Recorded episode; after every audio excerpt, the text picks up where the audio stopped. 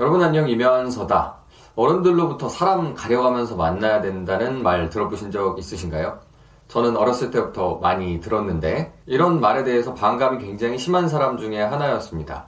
좀 그렇잖아요. 사람을 가려서 만난다니 사람을 급을 나눠가지고 기계처럼 분류해서 재보고 따져보고 너무 인간미 없게 만나면은 좀 그렇지 않나 해서 본능적인 거부감이 있었고 아직까지도 뭐 사람을 가려서 만나야 되나 썩 맥히지는 않습니다. 한 일화로는 제가 학창 시절에 선생님한테서 귓방맹이를 맞은 적이 한 두 번 정도 있었는데 그 중에 한 번이 어느 어느 친구들은 질이 안 좋으니까 어울리지 말아라 라는 것에 대해서 말대꾸하고 반항을 했다가 한번 두들겨 맞은 적이 있었습니다. 지금 성인이 돼서 돌이켜보면 그때 그 선생님이 좀 오해를 하신 게 맞는 것 같지만 이렇게 학창시절부터 선생님한테까지 누구누구랑은 놀지 마, 어떤 애들이랑은 놀지 마 라는 이야기를 듣고 자란 저로서는 사람을 가려서 만나라 혹은 친구를 가려서 사겨라 라는 말에 대해서 나이를 하나둘씩 먹어가면서 다시 한번 곱씹어서 생각해 볼 수밖에 없더라고요. 저는 그렇게 사교적인 사람도 아니고 그리고 지금 결혼도 했기 때문에 친구들과 그렇게 엄청 시간을 많이 보내는 사람은 아닙니다. 그런데 내가 사적인 교류를 하는 친구들과 이제 업무상의 교류를 하는 사람들과 경계가 좀 흐려지기 때문에 뭐 업무 동료들, 직장에서 만나는 사람들 이런 사람들 모두 친구의 범주 안에 들어온다고 생각을 합니다. 이렇게 내가 같이 시간을 보내는 사람들의 범주를 좀 넓게 놓고서 생각을 해보면 지금까지 저는 제가 생각하는 대로, 제가 원하는 대로, 내가 그리는 삶의 방향대로 살아왔다고 생각을 하고 있지만 사실 엄밀히 다시 돌이켜보면 저는 그때그때 내가 만나는 사람이 누구냐, 내가 같이 시간을 보내는 사람이 누구냐에 따라서 엄청난 영향을 받아왔고 그리고 그 사람들과 시간을 보내는 것이 제 인생의 많은 부분을 모양을 만들고 결정해 준 것 같습니다. 예를 들어서 제가 중학교 때는 비보잉을 하고 싶어가지고 비보잉 클럽 활동을 하겠다고 했다가 집에서 많이 혼나고서 결국은 밴드반을 간 적이 있는데 보면 그때 비보잉을 하고 싶었던 이유는 주변에 비보잉을 하겠다고 하는 친구들이 옆에 있어서였고요.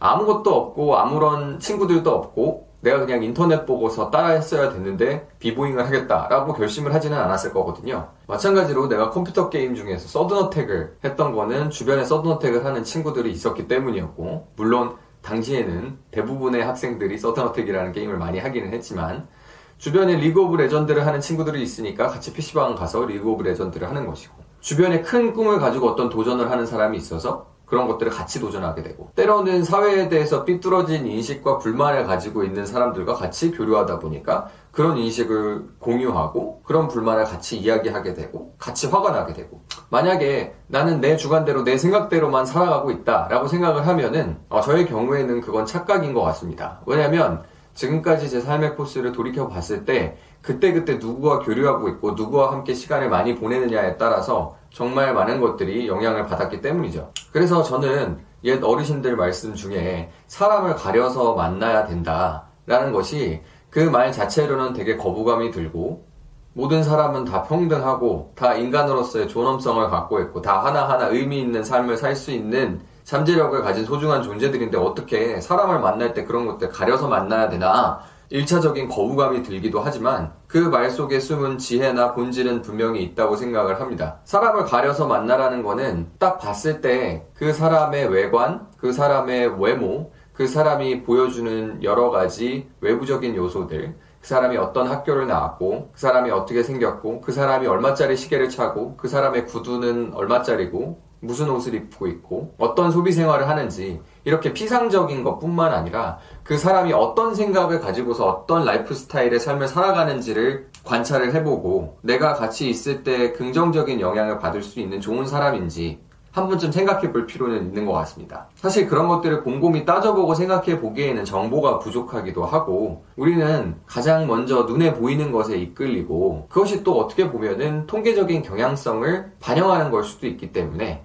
누가 좋은 차를 탄다. 누가 좋은 시계를 찼다. 그러면 오 돈이 많은가 보다. 부유하면 조금 더 어울리면 좋지 않을까? 라는 호감도를 갖게 되는 것도 어느 정도 사실인데 세상에는 그런 피상적인 인식을 노리고서 사기를 치는 사람도 있고 때로는 그런 것들 겉으로 보여지는 것을 가지고 진짜가 아닌데 진짜처럼 포장하는 경우도 많이 있기 때문에 내가 누군가와 교류를 하고 누군가를 만나서 이 사람과 같이 시간을 보내게 되면 내 인생에 어떤 영향을 줄 수 있는지를 생각을 할 때는 그 사람의 행동, 그 사람의 말, 나아가서 그런 것들이 담고 있는 가장 본질적인 그 사람이 어떻게 우리 세상을 바라보고 생각하고 어떤 의지를 가지고 살아가는가에 대한 관찰이 필요한 것 같습니다. 그래서 결론적으로는 사람 가려서 만나야 된다라는 것에 대해서는 사람 급을 나눠가지고 분류기처럼 팍팍팍팍 여기는 A급, 여기는 S급, 여기는 B급, C급, D급 이렇게 해가지고 분류해서 나누라고 오독하지 않는 한 그 안에 숨은 의미에는 분명히 의미가 있다라고 생각을 하고요.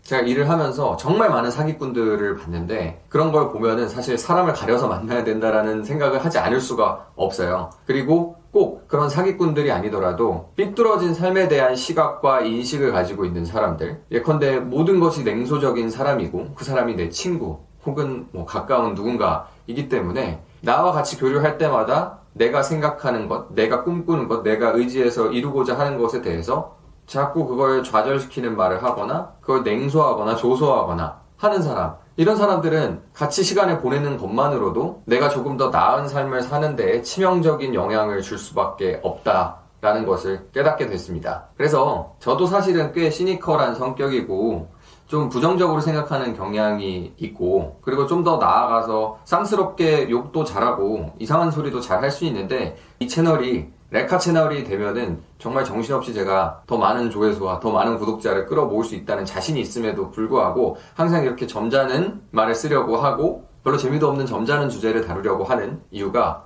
저를 좋아해서 혹은 이 메시지들이 의미 있다고 생각해서 보시는 구독자분들한테 그나마 모니터를 통해서 교류하는 사람으로서 교류해봤자 하등 쓸모가 없는 나쁜 사람이 되지 않으려고 노력을 하는 겁니다. 왜냐하면 이 영상을 보는 것만으로도 이렇게 짧게 짧게 시간을 보내는 것만으로도 우리는 서로 교류를 하고 영향을 주고받고 있으니까요. 어차피 나는 내 라이프 스타일을 사니까 뭐 누구를 만나든 무슨 상관이냐. 나는 마이웨이다. 이렇게 생각하지 마시고 부지 불식간에 항상 나는 내가 함께 시간을 보내는 사람들의 영향을 받고 있다고 생각을 하시고 좋은 사람들을 잘 가려 만나시면 좋을 것 같습니다. 좀 더 정리해서 제가 생각하는 사람을 가려서 만나는 기준 은 건전한 상식과 더 나은 삶에 대한 노력과 의지, 그리고 기본적인 긍정적인 마음가짐. 이 세 가지에 대해서 개인차는 있겠지만, 저는 이 세 가지 중에서 하나라도 극단적으로 망가진 사람과는 절대 교류하지 않으려고 합니다. 물론, 근데 살다 보면, 제가 가려 만나고 싶다고, 가려서 교류하고 싶다고 해서 꼭 그렇게만 되는 건 아니기 때문에 좀 유도리는 필요하겠죠. 여러분, 사람 가려서 만나라고 하면은 조금 느낌이 이상하기는 한데,